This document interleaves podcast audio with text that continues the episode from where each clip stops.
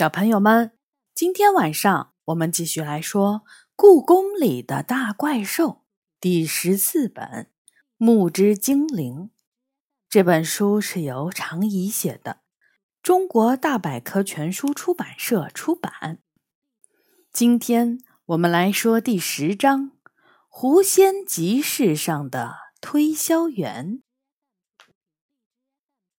结束了一天的学习。我好不容易挤上了一辆去故宫的公共汽车，车厢里塞满了精疲力尽、脸色难看的大人们，每个人都在努力维持着自己身体的平衡。正是堵车的时段，公共汽车每走几米就要被按下刹车，于是车厢里的乘客就会齐刷刷地朝着同一个方向倒去。我被公共汽车摇晃的双手发抖，脑袋犯晕。唉，什么时候我们家才能买辆车呢？我心里嘀咕着。不过，就算我家买了车，爸爸妈妈也不会有时间开车送我上学、接我放学。所以，要是我会开车就好了。驾驶着自己的车上学回家，一定是超级幸福的事情。公共汽车到站了，我也甩掉了脑袋里异想天开的念头。毕竟在中国，只有满十八岁才可能拿到驾驶执照，而十八岁离我还那么遥远。公共汽车站台附近都是发小广告的人，他们挤在排队的人群里，一边吆喝着，一边散发着手里的传单。五万元一平米的商品房，市中心的位置，美容中心新开张，开业大酬宾了。二手房了解一下吗？游泳健身了解一下。我飞快地挤过人群，离开了促销员们。但我不可能远离广告，因为大街小巷到处都是广告。哪怕你在楼里等电梯，旁边的小荧幕里也不停地闪现着各种广告：乳酪棒、二手车、脱发治疗。不管你需不需要，广告总是无处不在。只有一个地方例外，那就是故宫。所以每次走进东华门，我都会长舒一口气。离开了那些洗脑的广告，我的头脑终于再次属于自己了。今天的作业不多，我和杨永乐都早早的写完了作业。吃完了晚餐后，我们决定去宝象花街转一转。自从几天前熟狐假冒天马出租车的事情解决后，我们还没去过那里。我很想去看看熟狐的那个出租车预约邮箱还在不在。我们走进御花园的时候，宝象花街还没有开始营业。狐仙集市上的动物摊主们正在金色的夕阳下忙碌着。为开张做着准备，我和杨永乐坐在天一门前的台阶上，看着他们把商品整齐地摆上摊位，把一串串的彩灯挂起来。终于天黑了，狐仙集市一下子热闹起来。小彩灯在半空中闪着迷人的光芒，摊主们大声吆喝着自己的商品，争抢着顾客。和那些散发小广告的促销员没什么不同，但是他们卖的商品可有趣儿多了，都是适应时节的手工制品，比如用菊花做的香皂。新上市的银杏果仁冰淇淋、菩提子手串最重要的是这些东西价格都不贵，我和杨永乐也可以买得起。我和杨永乐都买了银杏果仁冰淇淋，圆圆的冰淇淋球被放在了金黄色的银杏叶上，冰凉甜爽，里面还裹着烤的脆脆的银杏果仁，可真好吃。我们正享受着冰淇淋的美味儿，一个怪兽突然出现在我们面前，一动不动地看着我们。你想干什么？杨永乐吓得差点把冰淇淋掉到了地上，我心里也有些发怵。这个怪兽我们从来没有见过，它长得很像狐狸，但体型比狐狸大得多。它的后脑勺上长着一根角，后背上长着两根角，皮毛是金黄色的。四肢很强壮，一看就知道它非常善于奔跑。晚上好，它的声音趁着夜风传来，混杂在狐仙集市吵闹的背景音中。晚上好，我本能的回应道：“你是谁？”我是城隍。怪兽回答：“你有什么事儿？”杨永乐也恢复了平静。我来卖东西。城隍很有礼貌地说：“请问你们叫什么？”杨永乐似乎想阻止我，但那时候我叫李小雨。这句话已经溜出了我的嘴。很好，李小雨小姐。那么你呢？城隍接着问杨永乐。我叫杨大乐，杨永乐随口编了个名字。我奇怪地看着他，不知道他为什么要这么做。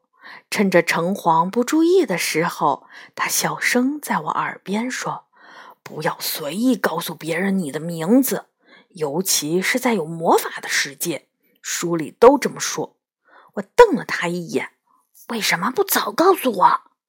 城隍退后了几步。然后微微弯曲膝盖，向我们行了个礼。我很高兴见到你们，李小雨和杨大乐。你们是故宫里的第一次亲眼见到城隍的人类。城隍将改变你们的生活，城隍会让你们惊喜不断。等等，杨永乐打断了他：“你刚才说你要卖东西。”你叫城隍，你要卖的东西也叫城隍吗？是的。你要卖的难道是你的孩子吗？不，杨大乐先生，我还没有孩子。城隍回答。那故宫里还有其他叫城隍的东西吗？我们这一类的怪兽非常少见，这座宫殿里应该只有我一个城隍。你，我大吃一惊，难道你是在卖你自己？没错，就是这么回事儿。我保证你们绝不会后悔买了我。我价格合理，服务周到，我马上就会让你们看到我的本领。现在，请坐到我的背上来。我还在犹豫。杨永乐已经吞下了剩下的冰淇淋，迈腿跨坐在城隍的背上。两个人是不是有点重？我小声问。城隍摇摇头说：“不用担心，我的最大载重是两位成年人，你们并没有超重。上来吧，看看他到底有什么本事。”杨永乐催促我。我慢腾腾地坐到杨永乐的身后，心里却有一种不太好的预感。请抓稳我身上的脚，城隍提醒我们。我们乖乖地抓好他身上的脚，城隍就嗖的一声飞上了天空，他几乎垂直地升上了高空，然后在黑暗的夜空中转了个圈儿。还没等到我看清周围的夜色，就又垂直地冲了下来。他冲到了太和殿的屋顶，又飞速冲到午门外，紧接着就闪电般的冲回了御花园。等到我和杨永乐从他的身上爬下来，我们只剩下了呕吐的力气了。我和杨永乐一人抱着一棵大树，把所有的晚饭和刚刚吃下去的冰淇淋都吐了出来。我的天啊！我倒吸了一口凉气。这是我最糟糕的飞行体验了，比坐过山车还可怕。他到底想干嘛？杨永乐无力地坐在地上。难道是专门来害我们的吗？我真是被他吓死了。我脸朝天，大口地呼吸着新鲜空气。我也是。就在我们庆幸自己还活着的时候，城隍却得意地看着我们。怎么样？感觉很不错吧？我听说这座宫殿里只有天马出租车，但非常难预约到，完全供不应求。所以你们想不想拥有一辆自己的坐骑？我打听了一下，你们这个时代似乎称坐骑为汽车。有一辆汽车的话，无论去哪里都……我们当然希望有辆自己的汽车。杨永乐打断他说：“但是你说的那辆车，不会就是你吧？”“没错，我是非常好的坐骑，也会成为非常好的汽车。”城隍点着头说：“你看，我身上的角很方便大家扶稳，无论我怎么飞，你们都是安全的。另外，我的速度很快。”你们刚才肯定也体验到了，我可以在几秒钟内带你去这座宫殿里的任何地方。当然，对一些地方我还不太熟悉，不过我会尽快背下这里的地图。你吃什么？杨永乐好奇地问。以前在白民国，我比较喜欢吃白玉。我发出了一声惨叫。城隍，我们不会买你的，也买不起。我们没有白玉喂你吃。关于我的食物，你们不用担心，我会自己种些白玉食用。城隍的声音中透着十足的自信。这么好的机会，你们千万不要错过。他说的白玉可能是一种植物。而不是我们知道的玉石。杨永乐小声和我说：“看得出，他对拥有一个怪兽这件事儿还是挺感兴趣的。我们要付多少钱呢？”他眨巴着眼睛问。“我想一锭金子就够了。”城隍说。“一锭金子。”杨永乐像只泄了气儿的皮球。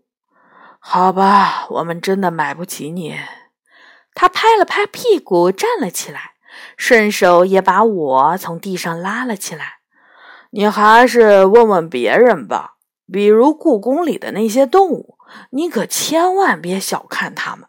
它们有的看起来脏兮兮的，实际上比我们有钱。我们走出了狐仙集市，穿过了坤宁门，准备离开。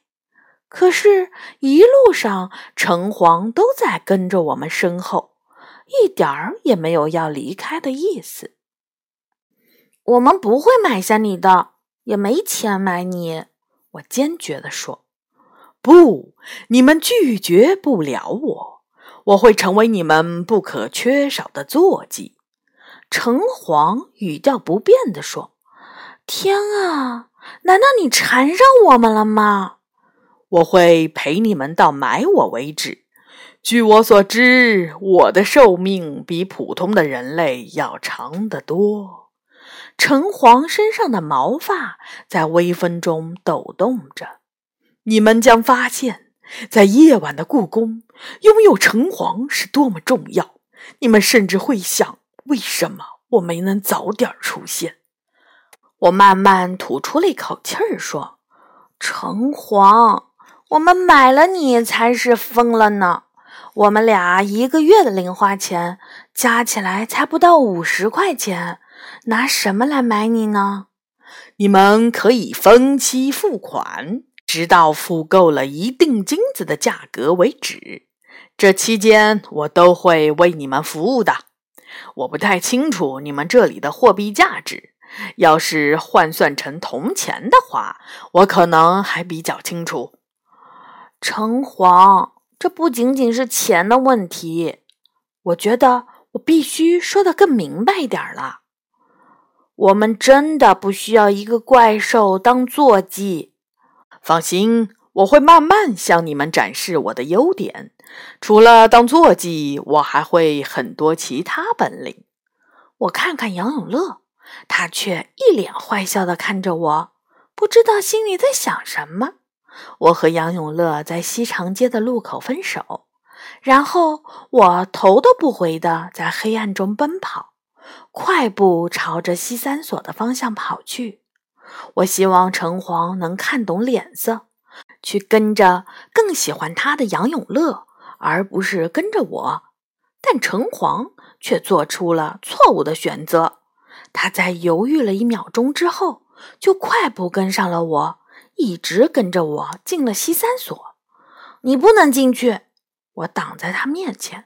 我妈妈看到你准会疯掉的。成年人类吗？他们一般还挺喜欢我的。城隍睁大了眼睛看着我，喜欢你？那是什么时候的事情？大约一千年前吧。我撇了撇嘴。现在他们已经不喜欢怪兽了。我想，大人们看到你只会觉得害怕，会这样吗？城隍转了转眼睛，似乎在思考。片刻后，他接着说：“那好吧，我会等在门口。你需要我的时候，我会立刻出现。但是天亮以后，我就不得不离开了，因为故宫里好像有怪兽不能在白天出现的规定。不过不用担心。”明天晚上天一黑，我就会来找你的。明天晚上，你能不能去找杨永乐？那个男孩更喜欢你。不，我觉得你比他有钱。他再喜欢我，没钱买下我也不行。哦，不！我绝望的关上了屋门。整个晚上，我满脑子都在想，怎么才能甩掉这个粘人的怪兽。却一点办法也没想出来。但第二天睡醒以后，我忽然想到了一个好主意：只要我不出现在故宫里，城隍找不到我，自然会去找杨永乐。那天下午放学后，我坐了半个多小时的公共汽车回到了自己的家。当躺在柔软的小床上时，我长长的舒了口气。这下城隍找不到我了吧？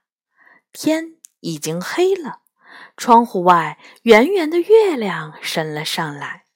我半躺在床上看小说，突然听到了咚咚的声音。转头一看，城隍正在敲我房间的窗玻璃。这可是十楼啊！我把窗户打开一条缝。秋夜的风嗖地吹了进来，月光照在城隍金色的后背上，闪闪发光。他平静地说：“可算找到你了。你怎么找到我的？城隍绝对不会弄丢自己的主人，因为他的鼻子很灵。我不是你的主人，我并没有把你买下来。我的心里一片冰凉。”在我看来，你已经是我的主人了。付钱只是早晚的事儿。城隍这样回答：“为什么是我？”我绝望地问：“你是我选择的第一位顾客。如果失败了，我会很没有面子。”城隍回答：“你打算去故宫吗？我可以载你去。”看来我是甩不掉他了。我打算先不去想自己钱包的状况，而是暂时接受眼前的事实。我小心翼翼地跨坐在城隍的后背上。好吧，那你就带我去故宫吧。不过这次一定要稳当一点儿。遵命。城隍点点头，嗖的冲进了夜空。如果不是他的速度过快的话，这应该是一次不错的飞行。我本来应该能看到城市星星点点的灯火，漂亮的霓虹灯，泛着波浪的北海。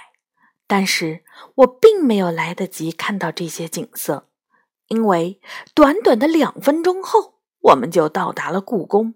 一切景色都如闪电般在我眼前闪过，而我则努力让自己别吐出来。怎么样，速度快吧？城隍得意地看着我。城隍总是能最快的把你送到目的地。他停在太和殿前。看着我晃晃悠悠的从他身上滑下来，终于安全了。我看着自己的手，因为刚才抓他后背的脚抓得太紧，上面已经勒出了红印。不行，我要去找斗牛帮忙。虽然腿已经软了，我还是坚持朝着雨花阁的方向走去。城隍则一直跟在我的身后。你还要去哪儿，李小雨小姐？我送你去。不用了，真的不用了。我坚定的拒绝。我想自己走走。我花了很长时间才走到春华门。幸运的是，我一进门就看到了斗牛。看样子他正准备出门。小雨，你找我有事儿吗？我使劲儿点了点头。我需要你的帮助，我被一个怪兽粘上了。怪兽，斗牛，看看我身后，城隍也在很奇怪的看着他。哦，是城隍。